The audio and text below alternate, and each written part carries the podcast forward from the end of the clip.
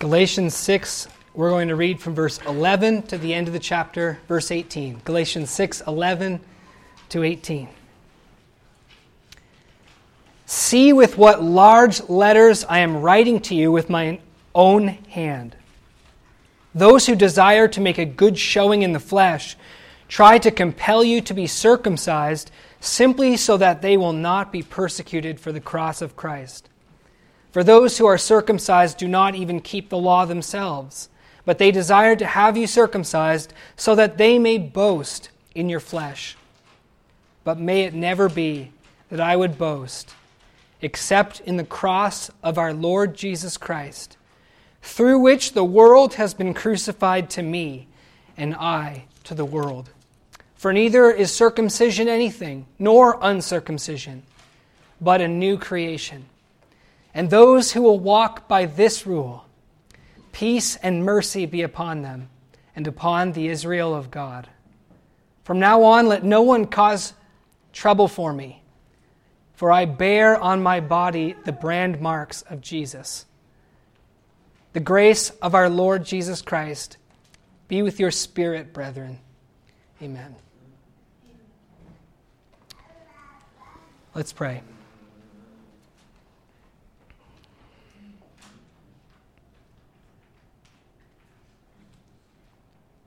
Almighty God and our Heavenly Father, no words and no songs that we sing can do justice and express who you are. And Lord, often we ought to just stand speechless before you and marvel at who you are. It's amazing, Lord, that we're here this morning all together, so many different backgrounds, so many different life stories, and yet one testimony that we are, in and of ourselves, unrighteous and righteous through faith in Jesus Christ. And we have one boast, Lord, and it's in you. Lord, we thank you for this holy time to be together as the saints gathered in your name. Lord, we thank you that we can serve you with reverence and awe by grace. And Lord, we thank you for this time to listen to the scriptures that you've inspired and to be instructed by them. I pray, Lord, that you would take these final words in the book of Galatians that Paul wrote, that you inspired him to write, and you would implant them into our ears, into our minds, into our hearts, and change us by them, Lord. Help us to understand what we will look at this morning. Help us, Lord, to be transformed by the renewing of our mind. May you be honored through this time, not only by what is said, but also by our hearing of what is said. And Lord, we commit it to you in the name of Jesus. Amen.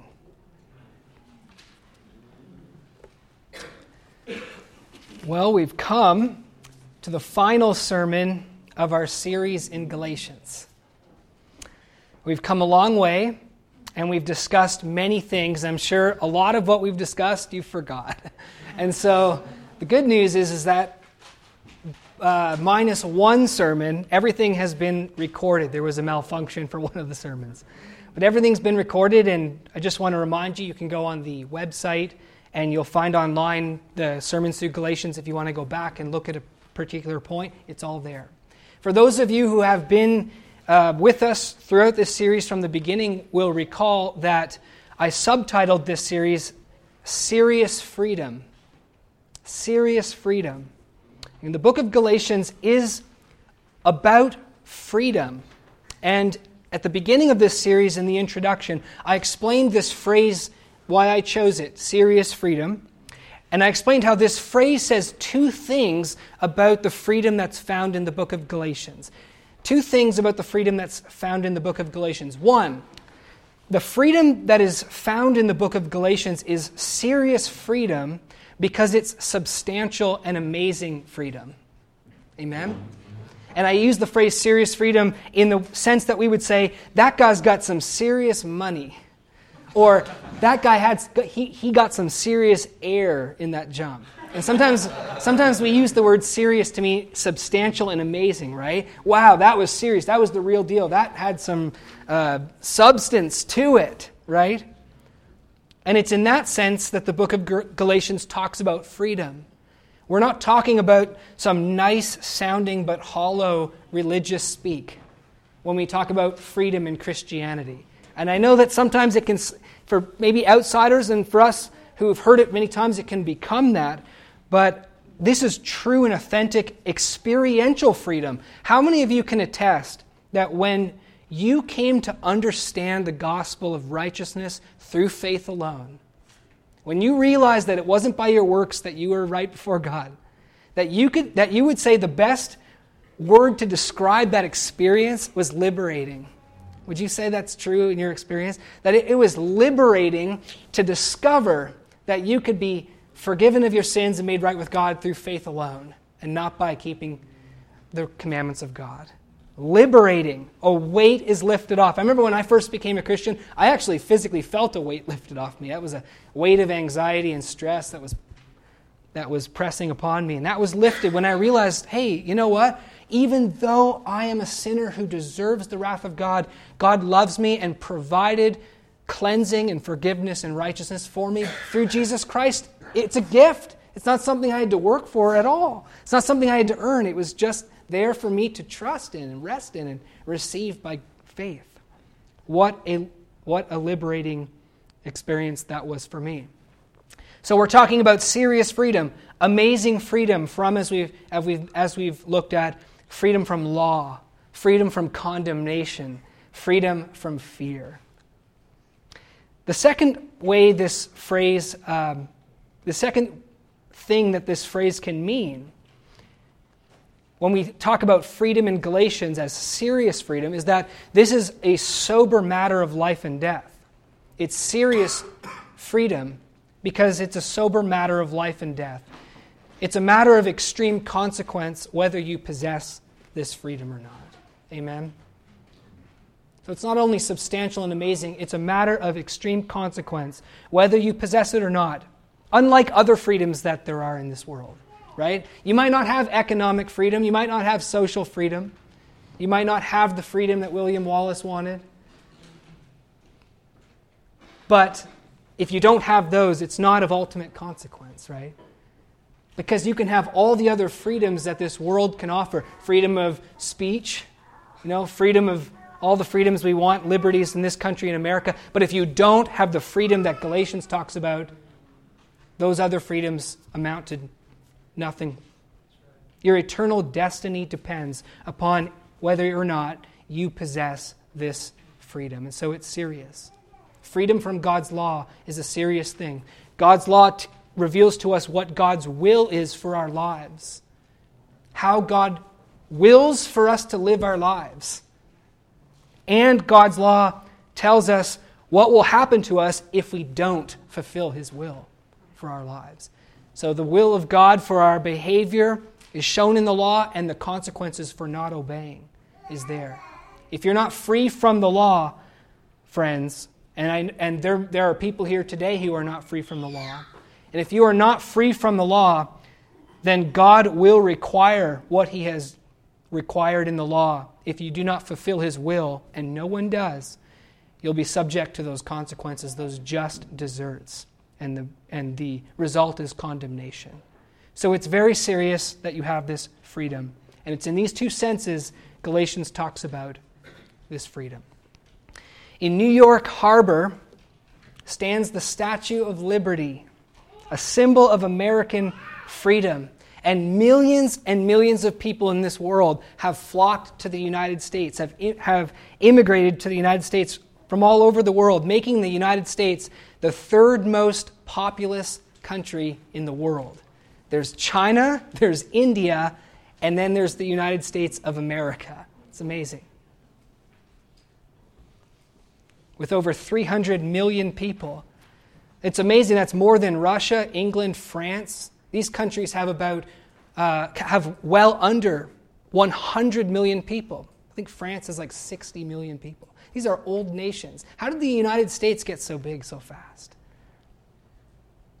Because people want freedom. And the Statue of Liberty is that symbol of freedom that many people saw and longed for when they came here. The modern world, for all that it's lost, is still interested in freedom. And since freedom is one of the great distinctive characteristics of Christianity, we would see a mass immigration to Christianity that would eclipse any immigration to the United States of America. People coming for true freedom and true deliverance if they were not blinded to see their true condition. Amen? If people could see the real slavery that they were in and the real freedom to be found in Christ, they would immigrate to Christianity and to Jesus Christ.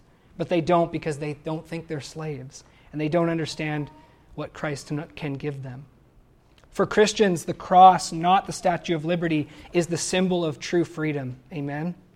And you can have all other freedoms, as I said, but if you don't have this freedom, you are not free. As Jesus Christ himself said, if the Son will set you free, you'll be free indeed. He said that to the Jews when they said, Hey, we're not slaves to anybody. He says, Yes, you are. If the Son will set you free, you'll be free indeed. That's our message as Christians to this world. You are slaves. You don't realize it. Yeah, you can immigrate to America, you're still a slave until the Son sets you free. We turn now to this fascinating final section of the letter.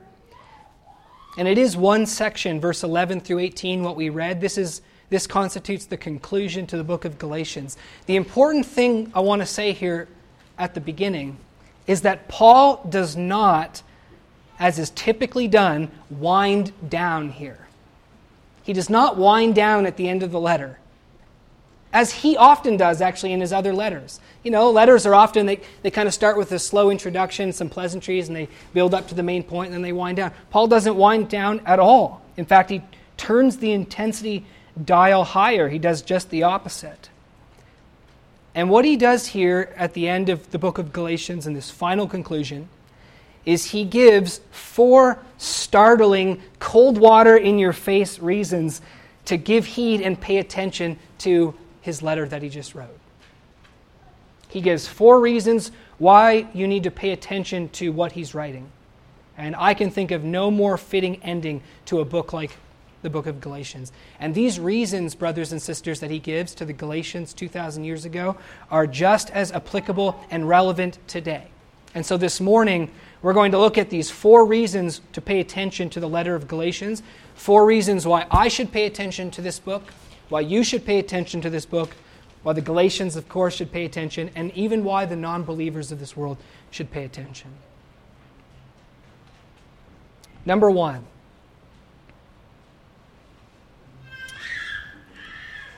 we should pay attention and give heed to the book of Galatians because Galatians is the most urgent letter in the New Testament. Galatians is an urgent letter, and there's no letter in the New Testament more urgent than this. Look at verse 11. See with what large letters I am writing to you with my own hand. Now, this is a fascinating comment we can't see Paul's original manuscript, but if we had the original manuscript, and they did, they would have seen that there was an unusual and striking visual feature about this original manuscript that they were holding. Large letters written by Paul's own hand. So there was something weird about the book of Galatians, the autograph. It was the letters were bigger than normal. And another thing that was odd about it was Paul's own hand had written it. Scholars love things like this and they love to debate about them and ask why is why did he write it like this? And there's some interesting uh, suggestions. Some scholars suggest that it's because Paul had bad handwriting. That's what they say. He had bad handwriting, and that's why he wrote so big. And so he's basically saying here, hey, you know it's me who's writing because the handwriting is so bad. I don't think that's the case. Some others say that Paul had bad eyesight, and so he couldn't really see the page very well, so he had to kind of go close and write big. I don't believe that's the case either.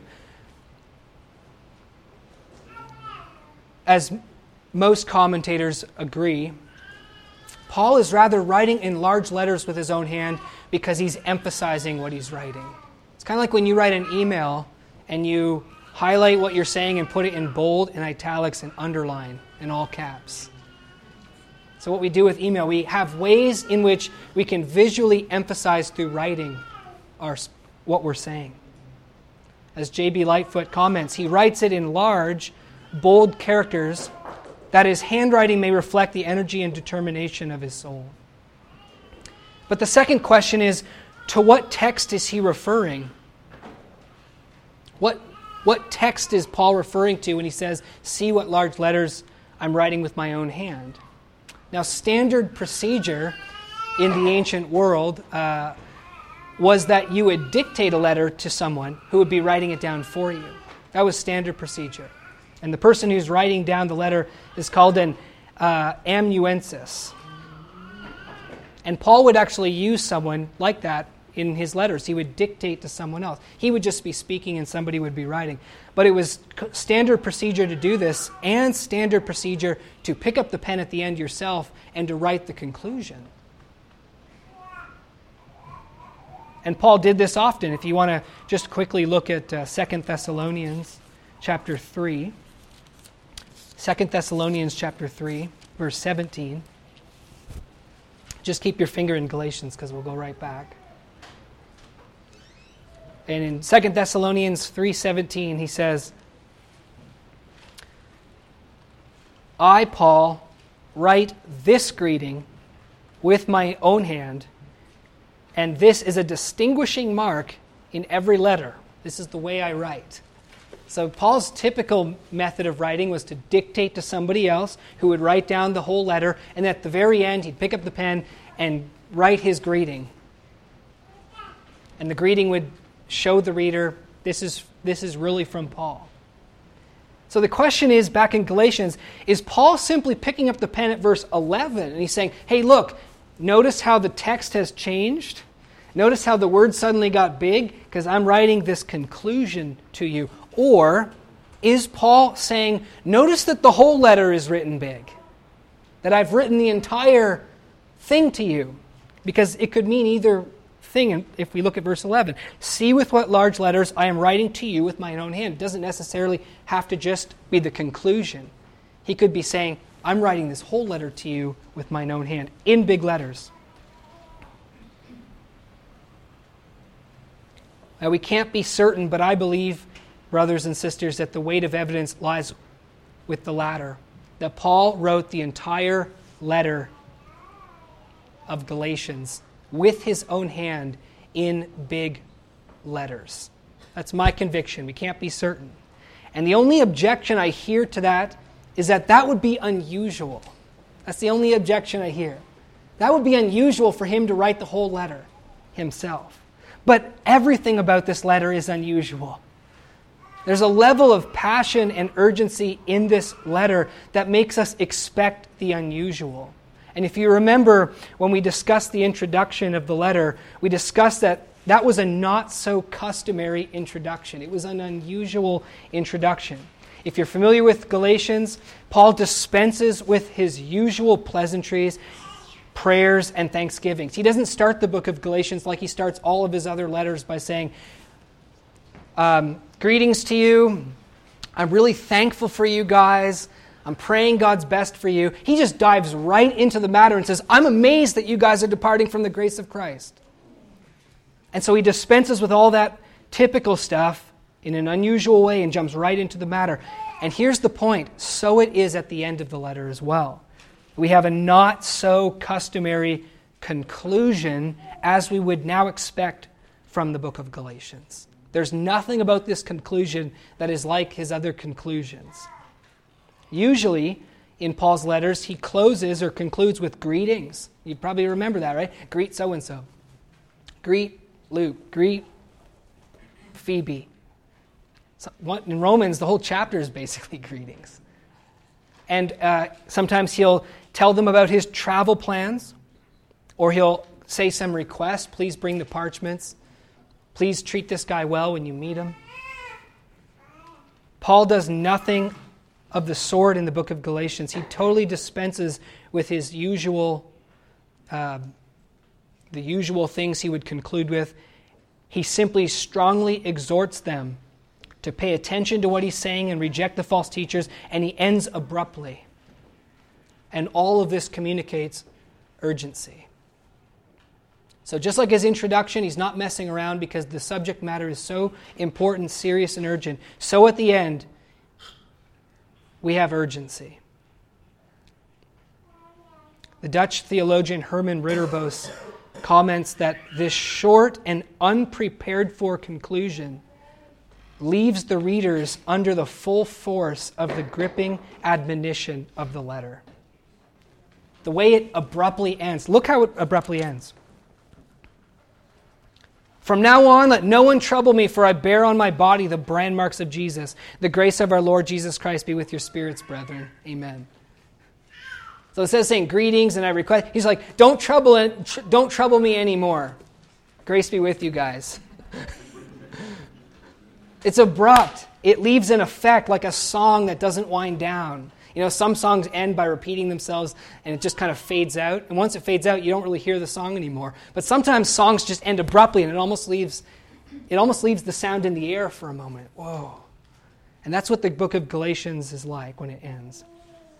So from the first word to the last, from the tone of the letter, from the warnings of the letter, from the appeals of the letter, Paul's urgency about the matter of righteousness through faith is crystal clear. You couldn't hear more clearly that this issue of righteousness through faith is the most serious issue of all.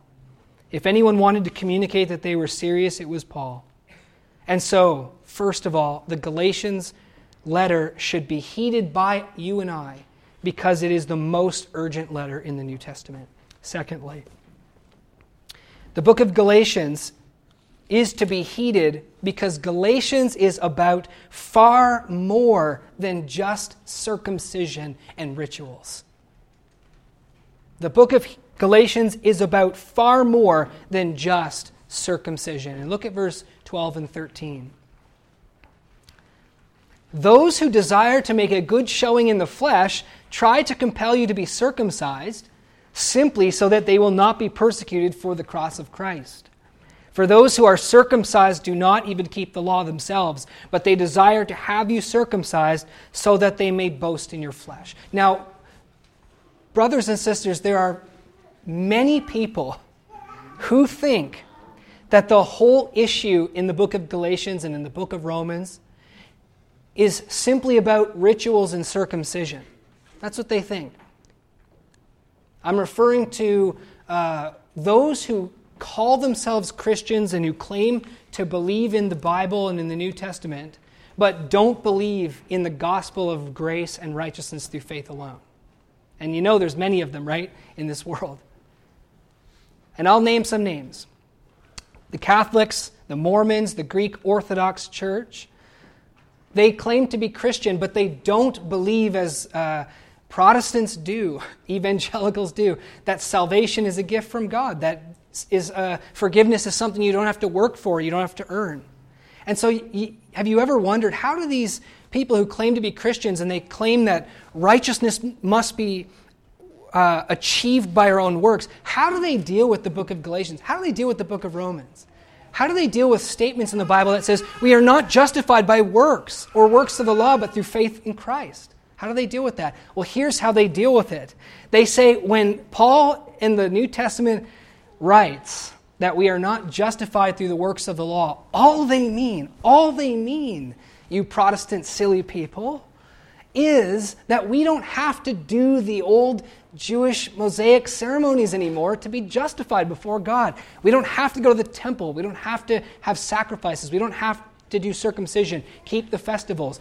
All of that ceremonial stuff is over now that Jesus has died and fulfilled the shadows.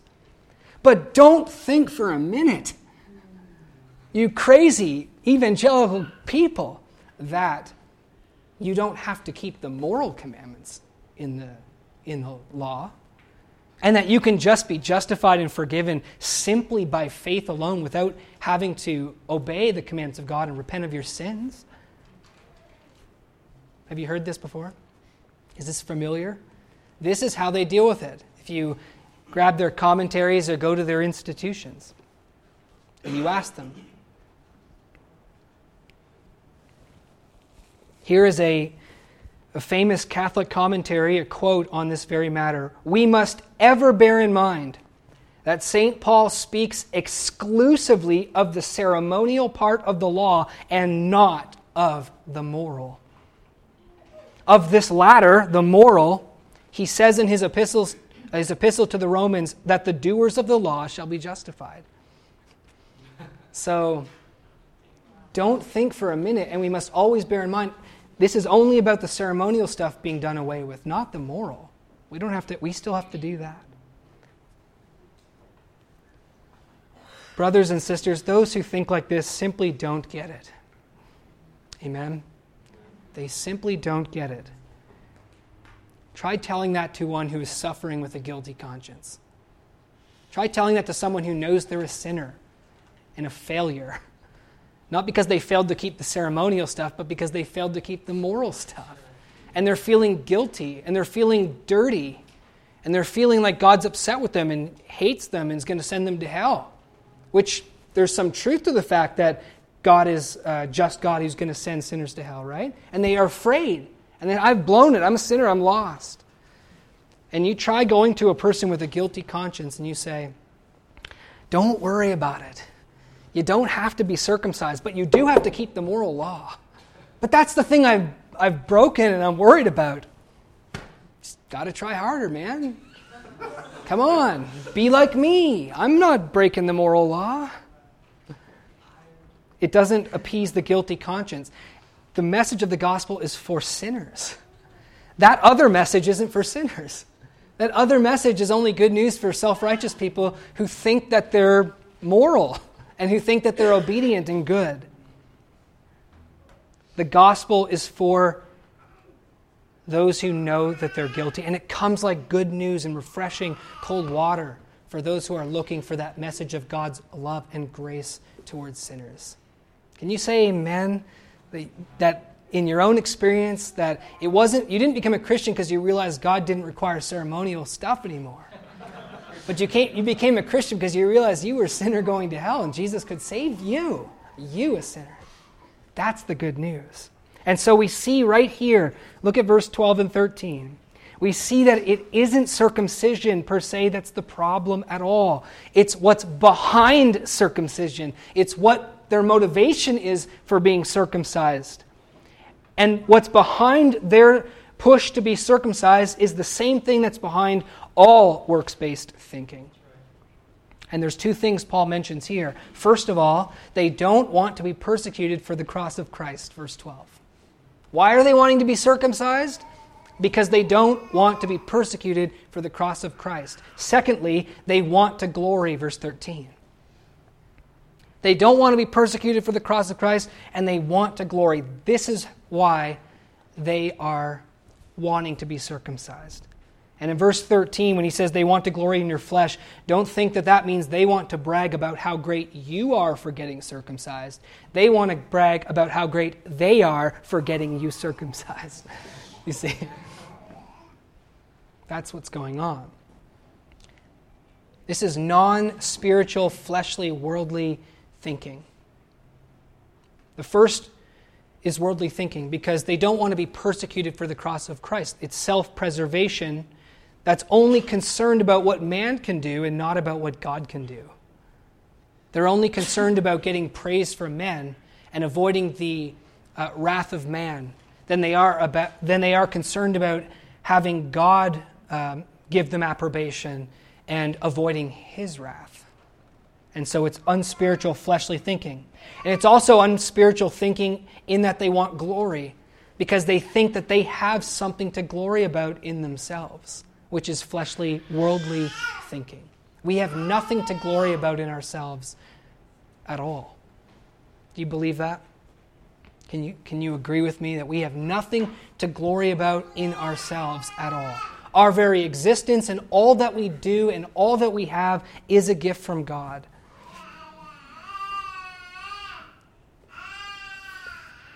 And so, this self righteous desire for glory is unspiritual.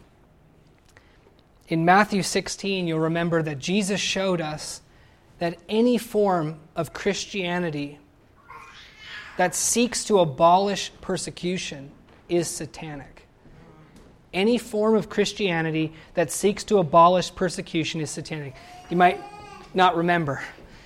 Jesus tells them that he's going to be crucified. He tells his disciples, We're going to Jerusalem, and you know what's going to happen? This, I'm going to be betrayed and crucified. Peter, the, the star who believes in Jesus and just proclaimed him to be the Christ, the Son of the living God, doesn't like that. And he says, No, that's not going to happen. And Jesus says, That's the voice of Satan. That's the voice of one who isn't savoring the things that be of God, but the things that be of this world. Because how is, uh, perse- how is abolishing persecution satanic? Because the only way to abolish it is to abolish the truth. The only way to abolish the persecution that comes to Christ and to Christians is to abolish the truth. Because that is why Jesus was put on the cross. I mean, from the human point of view, from the worldly point of view. I mean, obviously, God foreordained it from before the foundation of the world. Jesus laid down his own life and no one took it from him. But the reason, from another perspective, why the Pharisees wanted Jesus to be crucified and why they were persecuting him was because they hated him for what he preached. And Jesus said, The world hates me because I testify that their deeds are evil. That's why they hate me. That's why they want me to go away. And just as they hate me, they're going to hate you. They're going to hate you for my name's sake and for the truth's sake and for righteousness' sake. It's for preaching righteousness that persecution comes to the Christians and to Christ. And the only way to avoid it is to abolish the truth or to stop preaching the truth, which is exactly what the false teachers at Galatia were doing.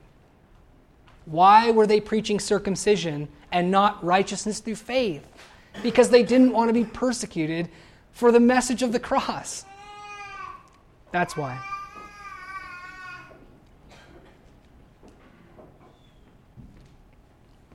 You can preach that Jesus died on the cross all day. But if you are not preaching righteousness through faith in Christ, then you are not really preaching the cross. Because the cross of Christ proclaims that righteousness cannot come by the works of man. And you'll remember in Galatians chapter 2 verse 21, Paul says this emphatically that if righteousness came by law, then Christ died for nothing. The cross of Christ and the preaching of the cross is the preaching of righteousness that he died because no one is righteous. Jesus died on the cross because you and I are sinners who have not and cannot meet God's standards in the law. That is why he died. If we could, he wouldn't have needed to die. He died to provide for us what we could not achieve ourselves. And worldly religion and worldly people hate the message of the cross. They hate it. They don't mind talking about the death of Jesus in some other interpretation. But they do, want, do not and will not preach the death of Jesus as providing the righteousness we could not achieve. And so don't be fooled by Christian pseudo Christians or pseudo Christian groups that, you know, they do preach that Jesus died on the cross. But if you don't hear them saying, He died because we are unrighteous to provide righteousness for us, then they are avoiding persecution for the cross of Christ. They, the world doesn't have a problem with people like that, but they do have a problem when you preach righteousness. They also want to glory, as I said in verse 13. This is another reason why the world cannot stand the message of the cross, because it's a death blow to all boasting. It's a death blow to all boasting. Ephesians chapter 2 verse 8 and 9 says that it is by grace that we're saved through faith, not of works, lest any man should boast. And so to become a Christian and to accept the truth is to understand that all boasting is being excluded from you. Romans chapter 3 verse 27 says the same thing. Where is boasting in this? He asks the question if we're justified by grace through faith in Christ, through his death, and not by the works of the law, where's boasting? You might almost hear some worldly person whining about it. Where's boasting in that?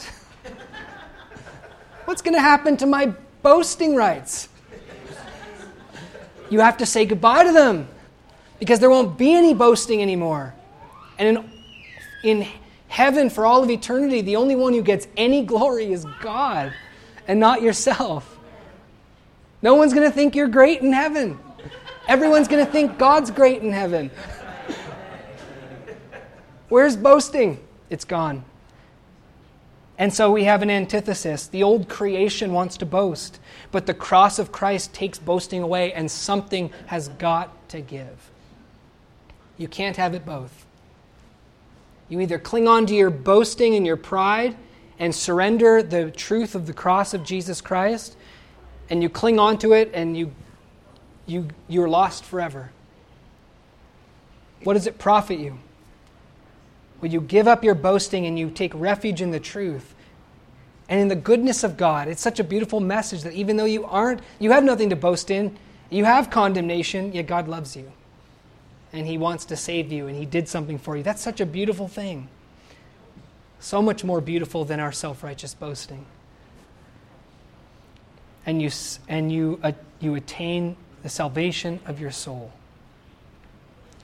I think that it's one of the greatest marvels, friends, in history. One of the greatest marvels in history that Saul, who had more reason than any other man to boast, would say a thing like this in verse 14.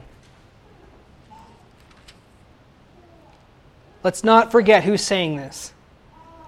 This is being said by a man who hated the message of the cross, who persecuted those who preached righteousness and who preached the message of Jesus, and who, of all people, could say that if anyone thinks they could boast in what they've done and who they are, I could boast more.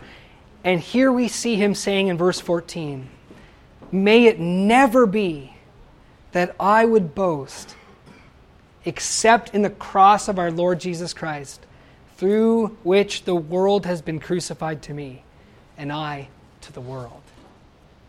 I think that's one of the greatest marvels in the history, in history, that Saul would say this.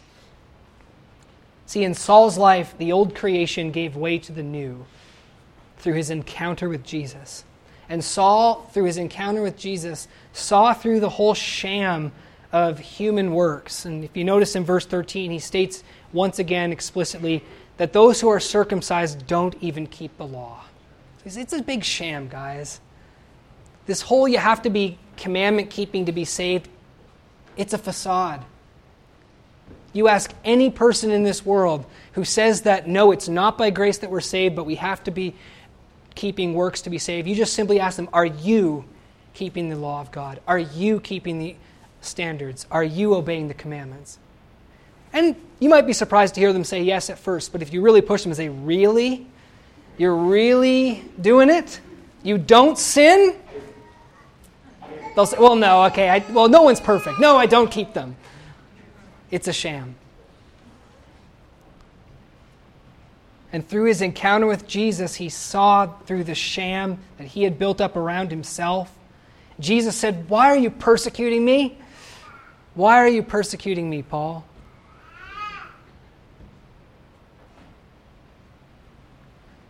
Because I'm an insecure, hiding, self glorying hypocrite. and I don't like your message because it's scaring me. Paul saw that he deserved God's wrath, and he also saw not only that his life was a sham, not only that he deserved God's wrath, but he also saw in his encounter with Jesus the deep, deep love of Jesus for him in giving his life as a sacrifice for his sins and reaching out to such a sinner as, as him. As he said, this is, a, this is a saying I wish everyone would accept Jesus Christ came into the world to save sinners, of whom I am chief. So don't, don't just think that you just got to realize you're guilty, but also realize that God loves you. Also realize that God cares about you and He has expressed His amazing love for you, a love that is beyond anything you or I know through human love, by the giving of His Son to die for us, evil, guilty sinners to give us a totally brand new life. A life that is uh, eternal life, incorruptible, intimacy with God in relationship, and a life that doesn't depend upon our own obedience and in which we do not have grounds for boasting. And Paul says in verse 15 neither circumcision nor uncircumcision is anything but this life, this new life, this new creation that comes through Jesus. It's the only thing that matters. And this is the essence of the book of Galatians. Paul summarizes the whole thing right here that you guys are quibbling about whether we should be circumcised. It doesn't matter. But what matters is the new creation, not what we can do, but what God can do and what God can achieve.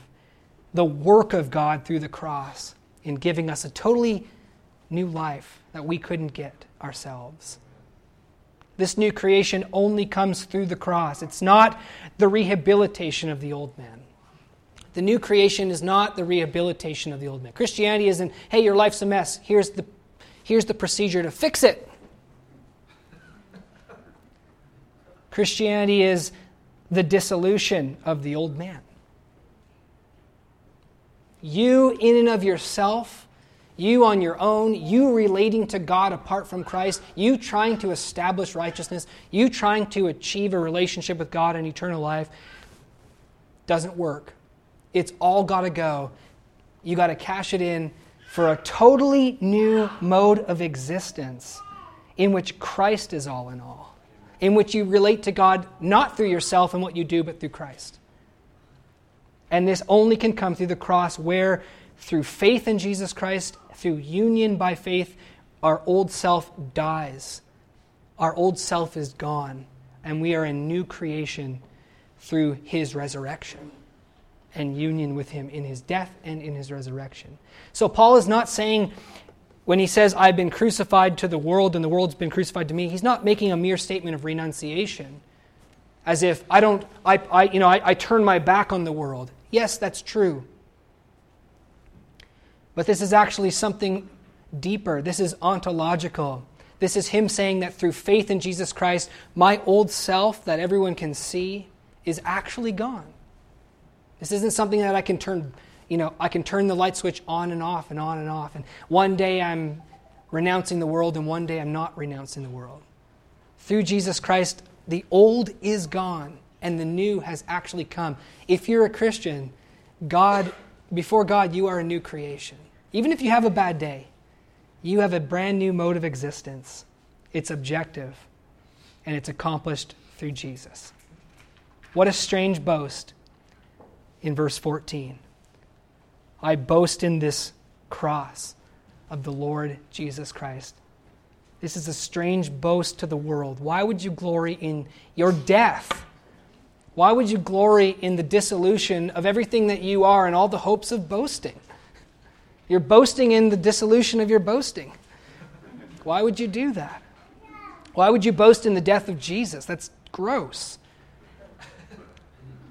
And it's good that Jesus died people would think, because he was preaching falsehoods. But we as Christians have a strange boast to the world, but it's not strange to God. Because we glory in what the cross means for us. We glory in the love and righteousness displayed there. And if Christianity doesn't have this strangeness, then it's not Christianity. Paul's boast here is meant to be exemplary for all. So do you make your boast in the Lord? Can you say with Paul, Amen, in verse 14? I do not boast in who I am, but in the cross of what uh, the cross of Jesus. Not what I have done, but what he has done. Thirdly, as I said, the book of Galatians is to be heeded because it's about far more than circumcision. And I'll just say that those who think the book of Galatians is just dealing with the abolition of rituals typically don't pay much attention to the book of Galatians. You know, it's kind of like, yeah, I get the message. Don't have to go to the temple anymore. And they, they are ignorant of the actual message. They don't heed it. But we should heed it because it is far, about far more than circumcision. And my third point this morning is that Galatians is about the only way to obtain peace and mercy from God. Look at verse 16. Those who walk by this rule, peace and mercy be upon them. Galatians is about the only way to obtain peace and mercy from God, and so it should uh, catch our attention for those who are looking for peace and mercy from God. And if you aren't looking for it, you should be looking for it. It's been noticed by commentators that verse 16 is actually an allusion to the central prayer in Judaism called the Amidah. The central prayer in Judaism, even today, is called the Amidah. Uh, the form of it was finalized a couple centuries after Paul, but uh, in Paul's day, the Jewish people were praying this central prayer called the Amidah. And the last part of it is called the Sim Shalom, which is what Paul alludes to here in verse 16. Verse 16 sounds exactly like the Sim Shalom part of the main prayer in Judaism. It's a prayer for peace and mercy upon Israel. It's not a nicety. It's not just a nice thing to pray, you know, that doesn't have much meaning.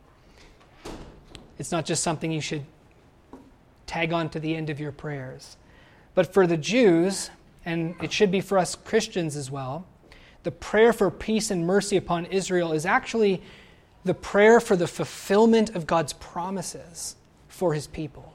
Because God promised to Israel peace and mercy. He promised them, this isn't a nicety, as I said, this is their deliverance. This is God finally blessing his people with peace that doesn't get taken away through his mercy. And so it's perhaps the most significant part of the Amidah. Paul is not saying here, as many think, that God's promises to the nation of Israel have been nullified.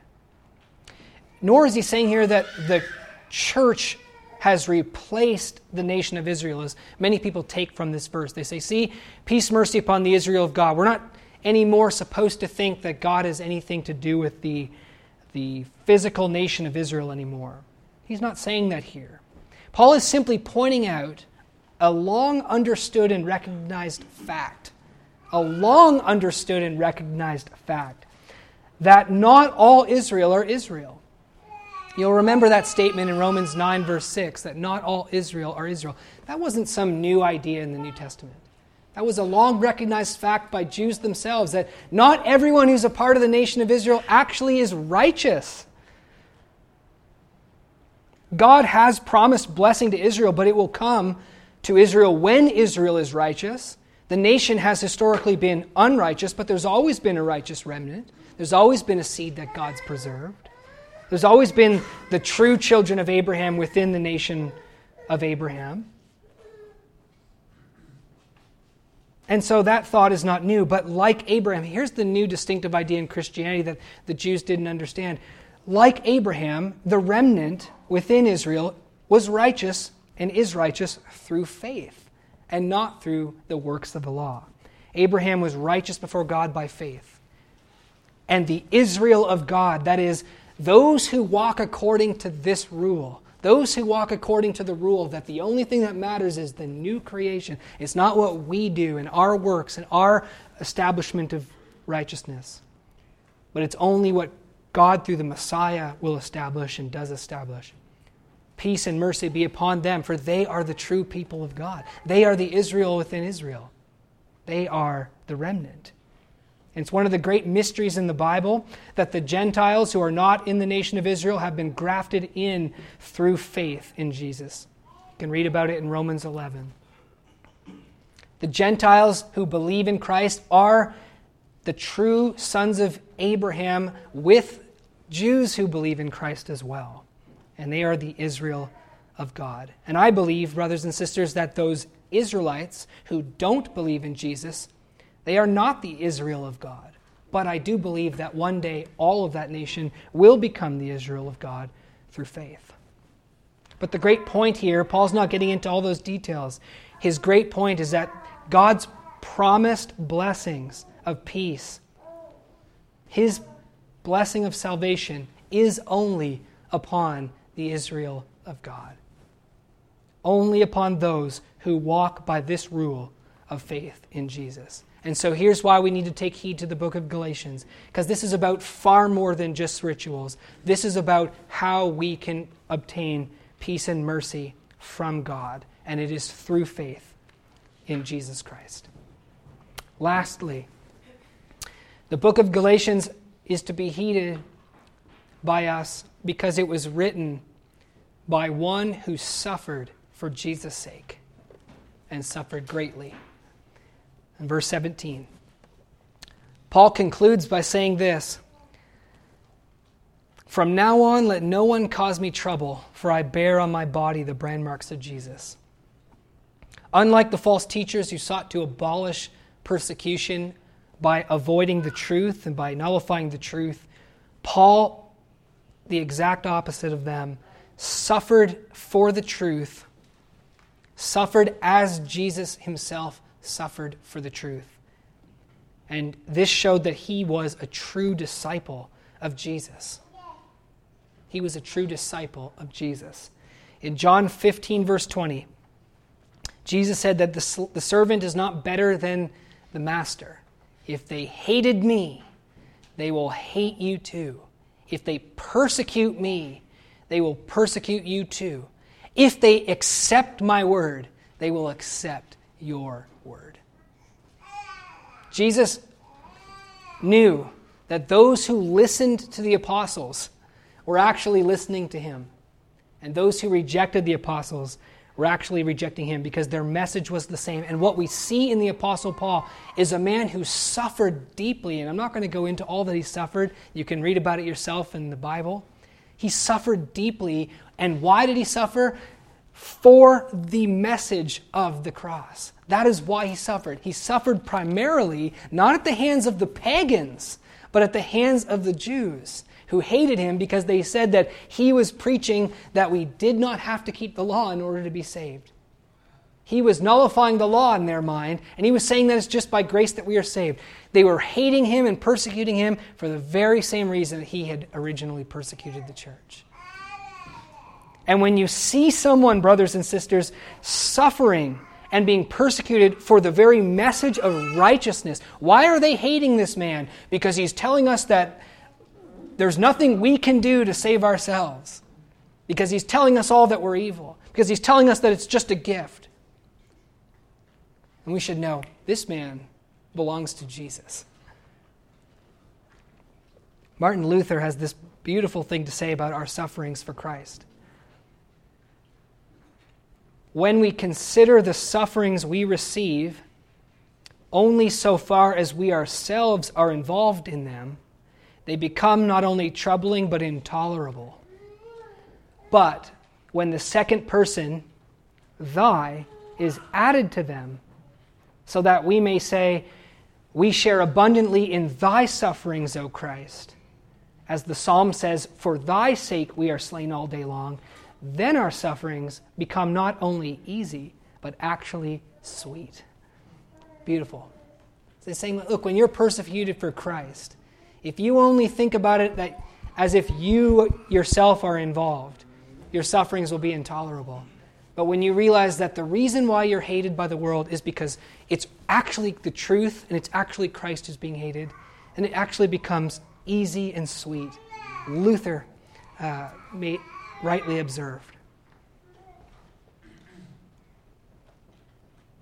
But Paul is not just highlighting here his, his own solidarity with Christ, but he's urging others not to trouble him because of it. Meaning, look, don't trouble me because I share in my body, I bear in my body the marks of Jesus. I have solidarity with Christ. And therefore, to malign me and to trouble me and to, to quibble about whether I'm an apostle or not and to turn from what I'm saying is actually turning away from Jesus himself.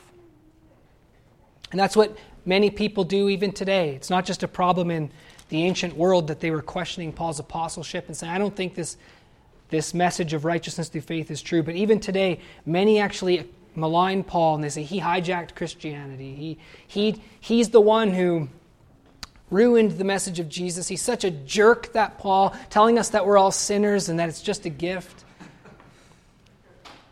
What a horrible person he is.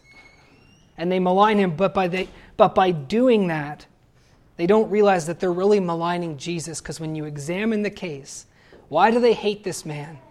They're hating him for the same reason that Jesus was hated. Paul carried the message and therefore the scars of Jesus. And let that be a reason to pay attention to his letter. And so, in closing here, brothers and sisters, we do well to take heed to this remarkable letter because of its unique urgency, its crucial subject matter, and its scar branded author. This is a book that we cannot afford to ignore or to get wrong. And it's sad to see so many people, even religious people, ignoring it and getting it wrong. We can't afford to do that.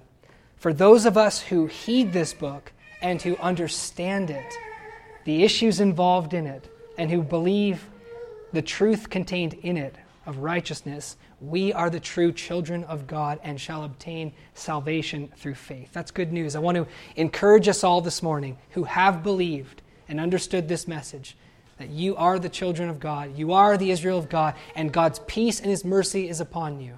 And I'd like to just encourage all the believers this morning that God is for you and His peace is upon you because you, you have uh, your old creation is gone, your old man is gone, and you stand in a totally new mode of existence to God now in Jesus. Get up in the morning tomorrow and rejoice in that. And rejoice in the peace and the mercy that you have in Christ. And I also want to warn those who do not believe in the things here in Galatians. They don't walk according to this rule. Therefore, they are not the Israel of God. And I want to tell you this morning that if you're not a Christian, God's mercy and peace are not upon you. His patience is upon you. His goodness wants to be upon you. He's offering you this gift in His grace towards you. But until you accept Jesus and until you rest in His salvation, give up your own self righteousness, and boast only in the cross, then His salvation is not yet yours. But God will ha- wants to give that to you. So there's no, take it. There's no reason not to.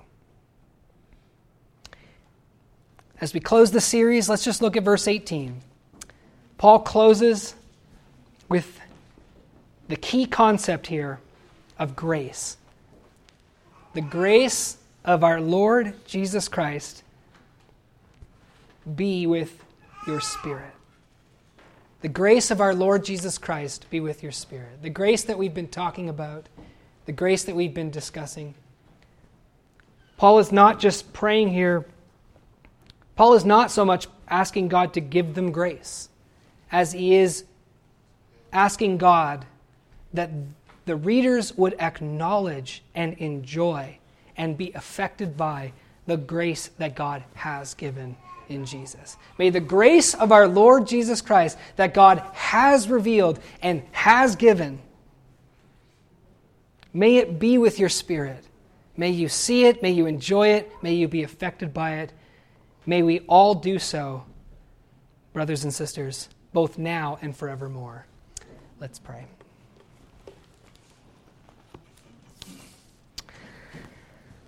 Father, we thank you for the grace of our Lord Jesus Christ and all that that means. And I do pray, Lord, with Paul, that this grace would be with our spirits. That we Christians would come to a deeper understanding of this grace. And Lord, that many around us and in this city who don't understand it would come to a knowledge of it. Thank you for this wonderful letter. Help us, Lord, to take heed to it, realize its seriousness and importance. And as Ken prayed earlier, Lord, or asked earlier, that we would uh, see the urgency of also taking this message of your grace to those who do not know it yet and who do not realize they're slaves. Thank you for your goodness in loving us, in reaching out to us, in caring for us, even while we were sinners. Father, we give you thanks, we give you praise, we give you glory. It all belongs to you. And I pray this in Jesus' name.